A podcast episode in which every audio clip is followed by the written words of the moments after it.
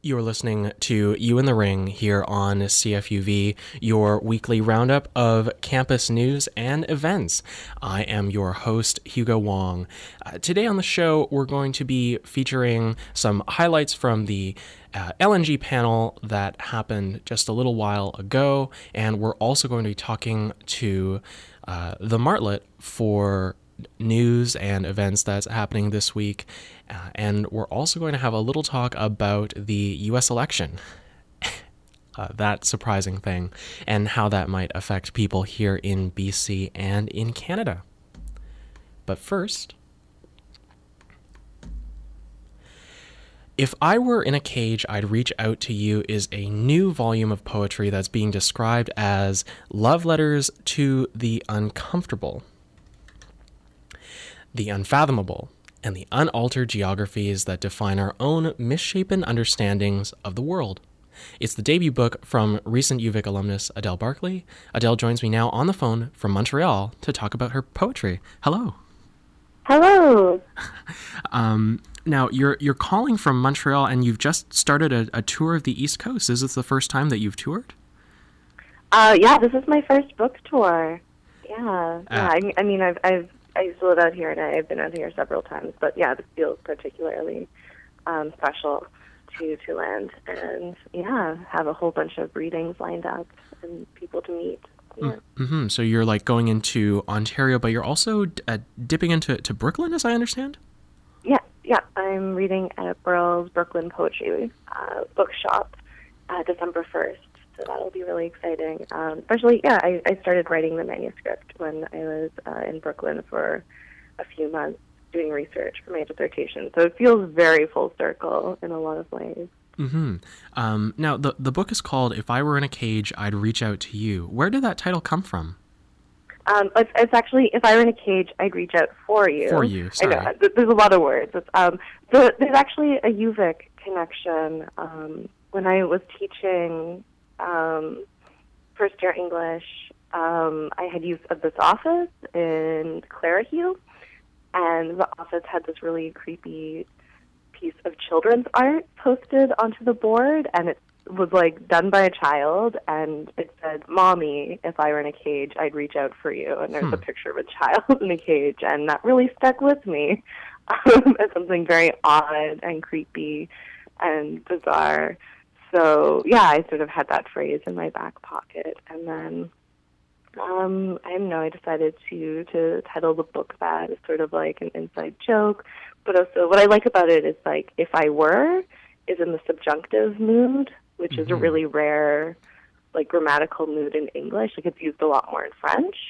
Um, and it's like to denote things that are like impossible or uncertain or desired. It's like if I were, you're like were kind of denotes this like other space where you're just thinking um, about possibilities or impossibilities. And for me, I think that's kind of what poetry does. It articulates the impossible, the paradoxical, the uncertain, as well as like our desires. Mm-hmm. Now, you recently finished your PhD at UVic. Um, mm-hmm. And did, did your doctoral dissertation affect the, the subject matter that you chose or any other aspects of your, of your resulting work? I don't think so. Like, I think they were very, very separate projects. That being said, I'm sure there are ways like they informed each other because I was working on them at the same time. I was writing the book of poetry, and then I was writing a dissertation on American poetry at the same time. Um, so even though those are two complete, like academic writing is a very different practice for me than writing poetry, mm-hmm. but I, I, I'm sure it infiltrated it. But it's maybe in ways like I can't really see because I'm too close to it. But um, yeah, one of my committee members, Ian Higgins, like he he pointed out some sort of resonances where he's like, okay, because I, I studied poetry and film, and he's like, okay, there's a lot of like, you know, montage and juxtaposition and these kind of like very stark, uh, contrasting images, which is kind of similar to a lot of like the avant-garde film, you know, you were you were researching. Um, and I'm sure, yeah, I'm sure Rich and HD, you know, have had influences on my voice. Um, but it's hard for me to parse out. I'm too close to it. Mm-hmm. Um, and where do you draw your inspiration from? Um, a lot from people and places. I'm I'm really really drawn to to other people. I'm I'm endlessly infatuated with humans and, and the relationships we build with each other, as well as uh, our relationships with place. And so, yeah, a lot of the poems are about different cities, different places. A lot of them are, are letters. A lot of them address friends. Hmm. Um, yeah, so I think, yeah, I'm very, very um, excited or, or intrigued by, um, yeah, how, how we build worlds with each other through language. Mm-hmm. Um, and if your friends are uh, at least some part of the subject matter, do you find that like they recognize themselves when you show them? Oh, definitely. I mean, I, I often address them by name, hmm. very, very baldly. Um, yeah, yeah, and that's always an interesting um, experience. From like, hey, I wrote a poem about you or about us, um, and I mean, for the most part, I think I think they're pleased. Mm-hmm. But it must be interesting, sort of, when you have another person who uh, has a certain take or an opinion uh, mm-hmm. on a relationship, and then yours, and how they how they uh, how they're the same or or how they change. Mm-hmm. Um, yeah, yeah. Well, I guess like the nice thing about poetry, or at least the, these poems, like I'm not necessarily trying to like articulate like a thesis or really like point at. A lot of it is just kind of about like the mood and texture. So yeah, like I have a series of poems to my friend Sarah, and they they kind of structure the book. Um, and she's like, no, like that's us. She's like, I, you, you, it gets, it can get kind of abstract. And she's like, no, like that's kind of like the mood, that's the texture of of our dynamic. So I'm not trying to like really like kind of define it necessarily, but just sort of like pay homage to it or just sort of bring it into relief. Hmm. Uh, now, are, have you noticed that any? Are there any like uh, like sort of common themes in the poetry? Have you seen uh, like the, any through lines? Um, yeah, I think again, I I'm kind of drawn to a lot of tensions and paradoxes. So I think a lot of the poems maybe grapple with like, um, yeah, the rural and the urban, the intimate and the public. Um, yeah, transcendent, mm-hmm. mm-hmm. transcendence and objection, and just trying to kind of hold these like disparate things uh, at the same time. Mm-hmm. Um, and do you find that there are particular poets that really influence your work? Oh, oh yes. Um, I think uh, Dorothy Lasky, who's an American poet, she's she's very bold. She's very brazen. She's very strange, and um, I don't think I write like her. But just reading her and going to like the really like bold, weird places she goes, opened me up in a lot of ways. Um, Eileen Myles, again, another another American poet, and she is she's so smart, but she has this very like colloquial uh, diction, mm. even as she's like saying very strange or or very very profound things. Um, yeah, no, there there I definitely read a lot of other poets to to kind of open my voice up. Mm-hmm. Um, and you know, in in talking with writers and in in reading about them all sort of have their their sort of traditions and superstitions when it comes to the actual mm-hmm. writing process. Um, are there any particular places like sort of favorite haunts that you, you like to, to write in or sort of keep consistent? I, mm, that's a good question. I like to I like to write when I'm traveling, when I'm moving, like when I'm on a train, hmm. um, when I'm on a bus, when I'm you know in some sort of station waiting to get on a train or a bus or a ferry, hmm. right on, on the west coast. Lots, lots of lots of time spent on ferries. They're waiting for them. Um, yeah, so there's something about when I'm in movement that kind of like shakes things up and then stirs things up, and then I have to like resettle it through writing. Hmm. Um. And uh, was there anything that you, that you wanted to uh, uh, to read or or yeah, sure. Why, why, don't I read one of, one of the Sarah poems to, to help illuminate? yeah, sure. Is, is, there anything that would put it into some context?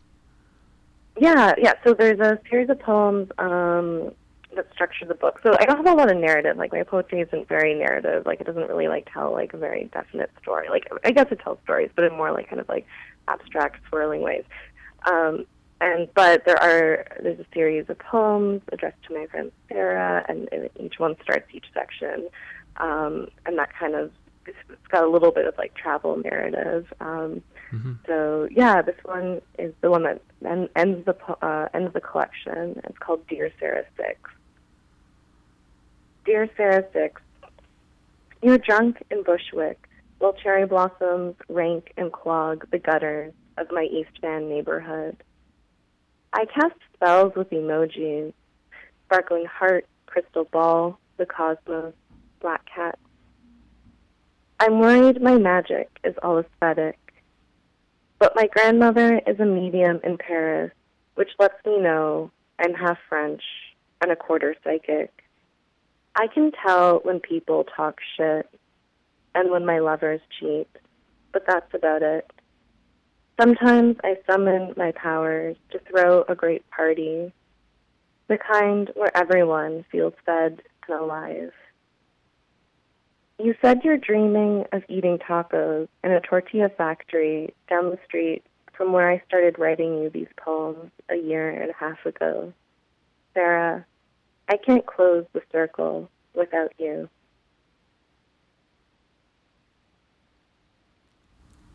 That was awesome. Thank you. Um, do you know sort of what's next for you? Is it too early to tell since you're in this in this tour? Um, yeah, it, I'm I'm in a definitely in like a transitional time. I, I just finished my PhD. I just published this book. Um, what, what's next? I'm, well, I, I recently became the critic in residence for the Canadian Women in Literary Art, Mhm. um, which is an organization that centers feminist and social justice issues and how they relate to uh, our, our current literary scene in Canada. Um, so I think I'll be writing, yeah, for that definitely. I'll be writing a lot of like nonfiction essays and book reviews, and kind of focusing on sort of feminist literary criticism. So that's kind of what's coming up on the horizon.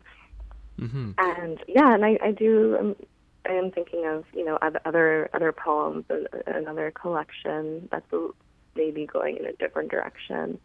Um, we'll see. Yeah, but a, a lot is up in the air right now, which is kind of exciting. And I guess now that you're traveling on tour, like is that is that an ideal time for you to write now that you're traveling, or do you just have this other thing on your mind? Um, yeah, no, it, it is it is ideal. I mean, I'm I'm you know reuniting with lots of friends and family and folks, and that and I'm visiting yeah a lot of different cities. So that that's pretty much the recipe for writing for me. That's awesome. So Um, we'll see what comes of it. we'll have to leave it there. Adele, thanks so much for joining us today. Oh, thank you so much for having me.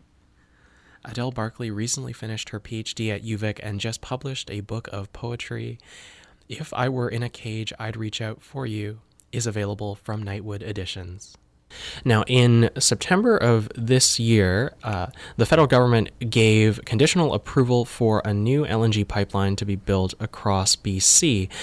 Earlier this month, there was a panel discussion here at UVic. Joining me now are the two chairs uh, and organizers of that event. Good morning. Hello. Good morning, Hugo.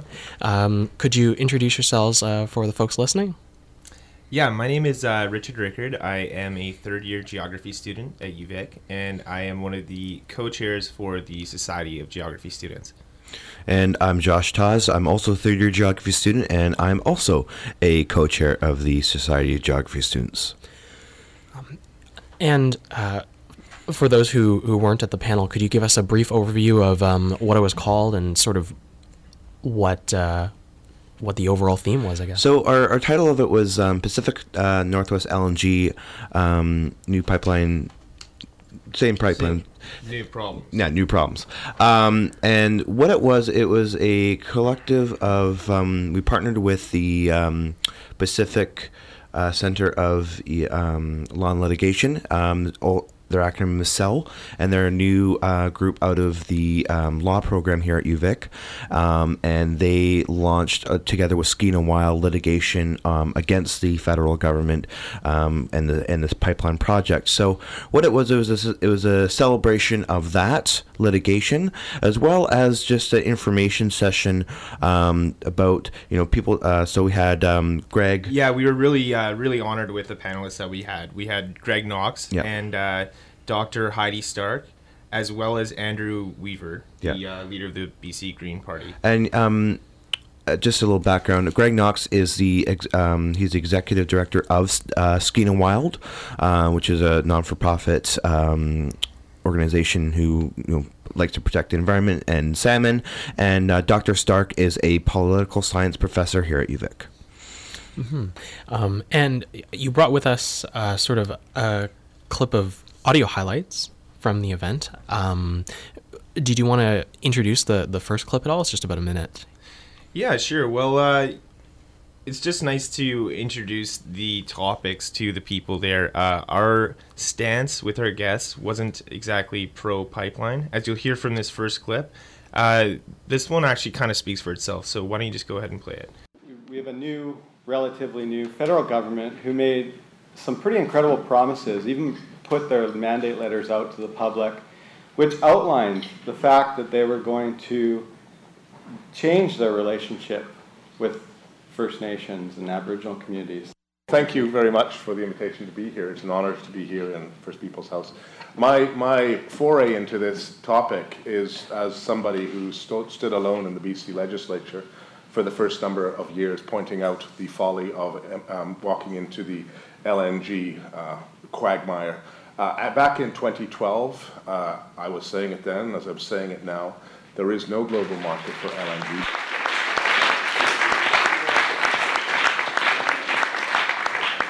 Discussions, secondly, are framed around Indigenous participation in the proposed project instead of around questions of Indigenous jurisdiction and territorial rights and responsibility. As you could hear uh, in that last clip, um, our panel primarily focused on three issues uh, the environmental review process and the uh, now litigation judicial review, which the ELC is filing to uh, try and take them to court, and then also the actual uh, indigenous consultation process, which wasn't very well um, handled so far by our province. And the third topic uh, was climate change and uh, British Columbia's mandate and our commitment to actually try and reduce greenhouse gases by 80% of 2007 levels by 2050. So our panelists spoke much to the disconnect between our federal and our provincial policy, and now what our current government is trying to um, push this project ahead in partnership, also using it as a platform to uh, work on the Site C Dam to provide power for it. So it's a pretty important topic today. Yeah, and that was and, and that was Andrew Weaver um, just discussing what was going on, and I found it was very our our goal for the panel was to have people who could speak from multiple sides. So Andrew Weaver was talking. Um, from the political aspect, and we had Dr. Stark, who was the woman speaking afterwards. Uh, she was more of the indigenous um, aspect, and of course, he had kind of more of biological and local aspect from um, Greg Knox. Let's see if we can. Let's see if we can deal with each of those in turn. Um, so, from a political standpoint, um, you know, Andrew Weaver has been against it. Obviously, the the Liberal government we have here is uh, very much in favor. What kind of what's pushing the incoming government to to push for the pipeline as strongly as it has been, and uh, has uh, Weaver's opposition had any effect on the process? Well, I think, um, and this is actually start with the second part of your question, is I don't think um, he has had much effect so far, um, just because um, he's speaking from more the provincial standpoint. Um, and of course, you know, with uh, the Liberal government, they're very. Uh, they're very pro um, pipeline LNG, so uh, it's it's kind of a tough push at this moment. Um, and with regarding to your um, your first question, I don't know. What do you what do you think about that there? I think that uh, our government has been focused uh, during its uh, tenure on a lot of economic issues and job creation, and Andrew Weaver made some really you know well put points that honestly, the economic argument for this project doesn't make sense. Um, British Columbia is trying to grow what it sees as a huge potential commodities market in liquid natural gas, but the market is now being inundated with tons of natural gas from other uh, countries that don't have the same environmental regulations, Such as Iran, I think was one of them. as Canada. And how can British Columbia compete uh, with countries that don't have the same environmental oversight? Or, and also uh, the reserves are much place? much larger too. So The, uh, the, the way I understand it, a lot of the the reason why the price has descended how uh, as far as it has is because of the advent of hydraulic fracturing in the United States. Um, I'm glad you mentioned that because n- not everybody makes that connection. Actually, not everyone associates liquid natural gas and fracking.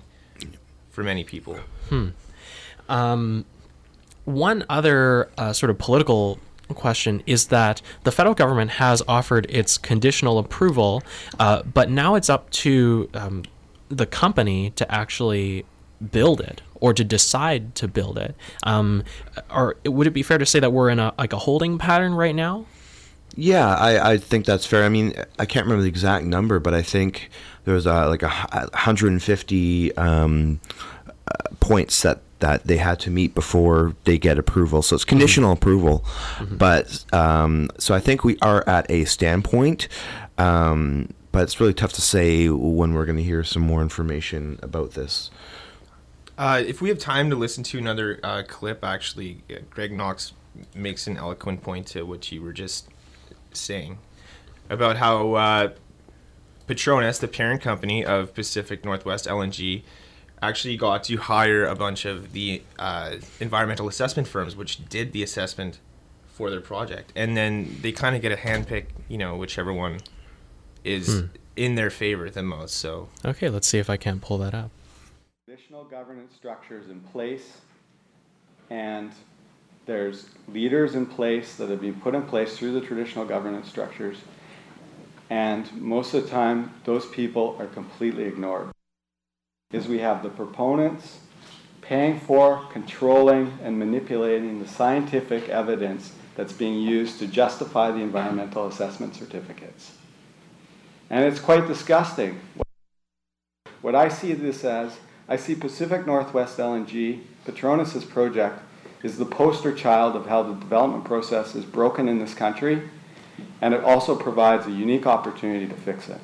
So give us uh, a little bit of background on sort of what we heard there. So that was uh, Greg Knox speaking about the environmental review, and um, you know, there's five Tsimshian First Nations that uh, occupy land and territory right around Prince Rupert, where this proposed plant, uh, liquid natural gas plant, and the adjacent pipeline will be, and uh, they have tried to include themselves in the environmental review, and uh, well. You know, Petronas has kind of walked through the paces of it. They've actually really not heard many of their concerns, and much of what they did say didn't end up in the official environmental review. Um, is this a kind of situation where the where the consultation process kind of like very much has an end goal in mind, and like they're kind of just you know walking Absolutely. I mean, the end goal is the fifty-four billion dollar price tag on Yeah. this project. That's Well, the end goal is to go- get this get this on the ground, right? That's what So- our government sees. Um, so yeah, it, it kind of shows it's disheartening because it shows how the system can be tailor made for the right bidder. through. Um, so, w- what are the kinds of legal avenues that are open for um, for Indigenous nations to na- to take between now and now and then? Well, as mentioned previously, um, any kind of support they can. I believe there's, um, I think, three or four different um, litigations being um, uh, filed or have been filed, uh, including one by uh, by CELL, along with Skeena Wild. Um, so any you know joining uh, joining forces with those um, organizations, uh, contributing. Um, donating money to um, to their cause in terms of the you know helping fund that legal issue. Um, so that's really the only the in terms of the um, support behind the the litigation aspect of it. If if people are interested though in uh, you know staying informed and getting involved, um, we can uh, provide some information. Maybe you can add to your website uh, if people want to follow up. And also, uh, it's important to remember that there are people protesting this right now on Lelu Island uh, outside of Prince Rupert, and winter's coming. So, if uh, you have donations of warm clothing uh, or monetary means, uh, there are people out there every single day. Mhm. So that like they are they're uh, exercising their uh, their occupancy rights. Yeah. I guess There are culturally modified trees on Lelu Island, uh, which have been there for you know hundreds of years, which would be removed for the plant. And as we also know, there's a very important salmon habitat just off the Flora Bank, which is uh, some of the best eelgrass in the entire province for skeena salmon. Yeah. Uh, one one final topic that I want to talk about is kind of the the the effect that the U.S. election is going to have, and there's a little bit of uncertainty because, um, you know, now that you know there's a president-elect Trump, uh, there's going to be uh, sort of renewed interest in resource extraction projects in the U.S. He's going to presumably open up a lot more land for that. Uh, how is that going to affect like the the BC side of things? Uh, it's really tough to say. Um, I know going into the election, the U.S. election, there was, um, for instance, issue with the softwood lumber, the trade between that. Um, but with regards to this, I don't know if there's going to be much of um, an effect, um, just because of. I think this this is something that kind of stems outside of the U.S. Uh, Canada relations, I believe. It is very disconcerting, though. Um, Yes. That Donald Trump's platform would uh, renege on the agreements made in Paris and Copenhagen, and uh, it's it, if they set a precedence for other countries uh, that are already developed to, you know, kind of flaunt around our environmental goals and uh, and platforms, then it, it won't be hard for other countries to follow suit. And I think it's really great now that uh, we're looking at maybe defining our policies as being once again not American. Sounds good. We'll have to leave it there. Thanks so much for joining us today. Thank you. Thanks, Hugo. Oh, and if people do want to find out more, where do they go? Um, well, they can find us on Facebook, um, Society of Geography Students, um, and also just to add, we will be have uh, we have actually filmed this, and it will be airing on Shaw TV within the next couple weeks. So if you um, again like us on Facebook, uh, that's Society of Geography Students, and the acronym is SOGS S O G S. You can find out more information there, um, including contact information for either of us. Sounds good. Thanks so much. Thank you. Have a nice day. And now I'm pleased to be joined uh, by two folks from the Martlet staff writer Cormac O'Brien and editor in chief Myles Sauer. Good morning, all. Hey, Hugo. Thanks for having us. Um, so, uh, one of the first things uh, that you're covering this week is a possible reading break extension. Yeah. Maybe so- not. Yeah. So I mean, I can talk about that. Um, we were at the Senate meeting on November fourth, I think it was, and the Senate Committee on Agenda and Governance um, brought a little update on a proposal to extend the fall reading break extension. So it took a full week. Um, this proposal actually originally came to the Senate a year ago, I think, um, and they've been kind of working on it on and off since then. But the thing that they brought forward at this meeting was that they can't find a way to expand the reading break within the current um, like parameters of the school year if that makes sense. I don't i don't quite have the wording right there. But basically like they can't add another two days without kind of shifting how the rest of the semester is arranged. And so one of the things one of the options that they're considering and that they were looking for input from the senate on was looking at the possibility of sunday exams. Because adding uh, two days of Sunday exams would allow for them to then take away like two days of classes because you could like bump the semester back a couple days, Mm-hmm. basically. So, yeah. And- so they basically got they the this committee was told, yeah, like look into that possibility. We can see if that works. So consultations are kind of going to start going. Um, so it hasn't been decided yet. They're still kind of unsure about. it's a very we're very unsure about this kind of thing they the committee came to the senate kind of like yeah we're thinking sunday exams might be the way to do it but we don't know what should we do and the senate other senators said well if the possibility is there like yeah obviously like look at it and a few people said like consult with students consult with profs and see what they want because there are some other options that they looked at too which included um, putting the reading break uh, along with like Thanksgiving. So having the fall reading break take place in October instead. Um, but one of the fears that I guess came out of some consultations on that uh, possibility were that if students who are new and they're super stressed out after that first month of class and they go back for a full week in October, uh, some were concerned that students might not want to come back. Whoa. Whereas if you have the reading break two months in and they're kind of more invested, I guess, then they may they may want to come back. I don't know. It's kind of odd. Um, To me, that sounds a little bit like maybe instead of worrying about, you know, the length of time that students will be away in which they won't want to return, maybe worry about reasons why students wouldn't want to return in the first place. Exactly. Yeah. Uh, there, one of the others, another senator said, like, why not bring counseling services in on these consultations and see like what the best option is there. Um, but somebody also said, if the whole spirit of expanding reading break is to kind of alleviate the burden on students who are stressed out at that time of year, big time, would adding Sunday exams kind of go against the spirit of that? So that was one question that came up. And there's so many other like implications and things that would need to be considered if Sunday exams got added, like labor kind of things. Um, you're adding like a whole other day of work for faculty and invigilators and that kind of thing.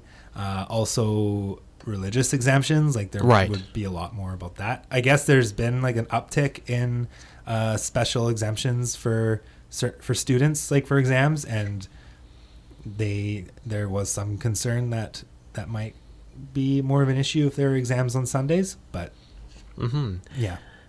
Um, let's move on to the the UVSS and sort of the the fight the fees issue. Um, so, there, it, are you saying that there's still been like continuing controversy about the UVSS choosing not to go into that? Yeah, well, there was a little bit. I remember the last time you and I talked, it was before the rally took place. Um, since then, the rally happened. It was pretty good turnout. There was about 80 or so students, but there was some vocal, you know, UVSS isn't here, and that's their choice, but we're, we don't agree with it. And there was some some discussion on social media where some people were kind of choked that the UVSS didn't show up. Um, and so we dug into that a little bit. And yeah, from what I've kind of gathered, it really just comes down to the fact that this was a Canadian Federation of Students event. And some of the directors didn't really feel like it was appropriate for the UVSS to support that when the CFS had sued us in the past. So And the, uh, UVic wasn't the only uh, student society that elected not to participate. Is that right? Yeah, I found out after the fact that Camosun College, their student society, had actually chosen to do the same thing. Um, they're still members of the CFS though, and kind of, I mean, this just gets into like this whole body of student politics that is just there's so many different parties involved. It's kind of hard to untangle, but yeah, UVic, Camosun, both student societies opted not to and be involved with that. Hmm Now, uh, Cormac, um, I wanted to bring you in today because of like what's been going on in in the U.S. and you know we were talking a little bit um, before the U.S. election, um, you know about the chances of a Trump victory, and you had uh, lived through something like this before. You want to sort of get into that? Yeah, well, I mean, it, it's kind of funny. I didn't really. I think I was. You know, I don't want to. I don't want to claim that I was ahead of the curve. I, you know, I thought Trump was as much of a joke as most people did when he started running in the primaries and even to an extent in the general election. Uh, our business manager, Alex Coates, was kind of the first person that I interacted with that said he's going to win. You know, and she was pretty certain early on that Trump was going to win. And I, you know, I didn't really take it very seriously, as most didn't. Uh, and then Brexit happened. I've got a lot of family in England. I grew up there uh, and then moved here about 10 years ago. So I saw a lot on social media and read a lot in the news about Brexit. And to me, the fact that the Leave campaign won there kind of alerted me to the fact that this is a real possibility in, in America as well. And and where you know I was still hoping that Hillary Clinton would win, um, and I still thought she she could. I was I think I was a little more open to the possibility of a Trump presidency due to the fact that we'd seen a really similar thing happen in England. Uh, you know, a lot of people after this election said, you know, well, how could our polls have been so misleading? And the same thing was said in England over Brexit. The polls, right up until the last minute, were saying that the Stay campaign was going to win, and then you know, you know, shock horror, it didn't.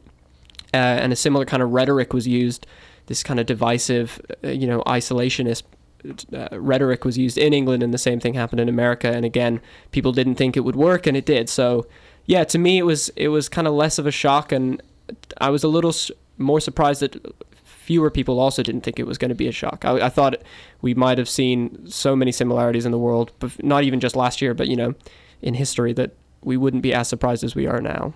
hmm Uh, I know some uh, students who are uh, coming in from Canada to the U.S. Uh, and they're like sort of thinking about like what's what their chances are going to be. Like, do you do you think it's too early to see like if people from the U.S. are going to be like coming into Canada? Oh man, I don't know. I mean, we saw obviously the the crash in immigration. Um, we, I think Justin Trudeau's lifted visas on Mexican immigration, isn't that right? So we might be seeing more of that. I think so. Yeah. Yeah. So I mean, it's definitely a possibility. But again, I would caution those people if if they're listening to CFUV right now that uh, we saw it happen in England, we saw it happen in America. It can happen in Canada too. I mean, Canada is not some kind of magical land exempt from you know divisive isolationist rhetoric. We see it with politicians like Kellie Leitch, who's on the front cover of Maclean's. Like this is this is not something that's just happening in a few countries. This is a global problem. hmm Uh, we're gonna have to leave it there, uh, guys. Uh, thanks so much for joining us this morning. Thank you. Thanks. And that's it from us at U in the Ring. We've got uh, Katie Sage up next with In Rainbows, so stay tuned for that. I'm going to leave you uh, with a track by Tobacco. It's called Gods in Heat. Have a good Tuesday, everyone.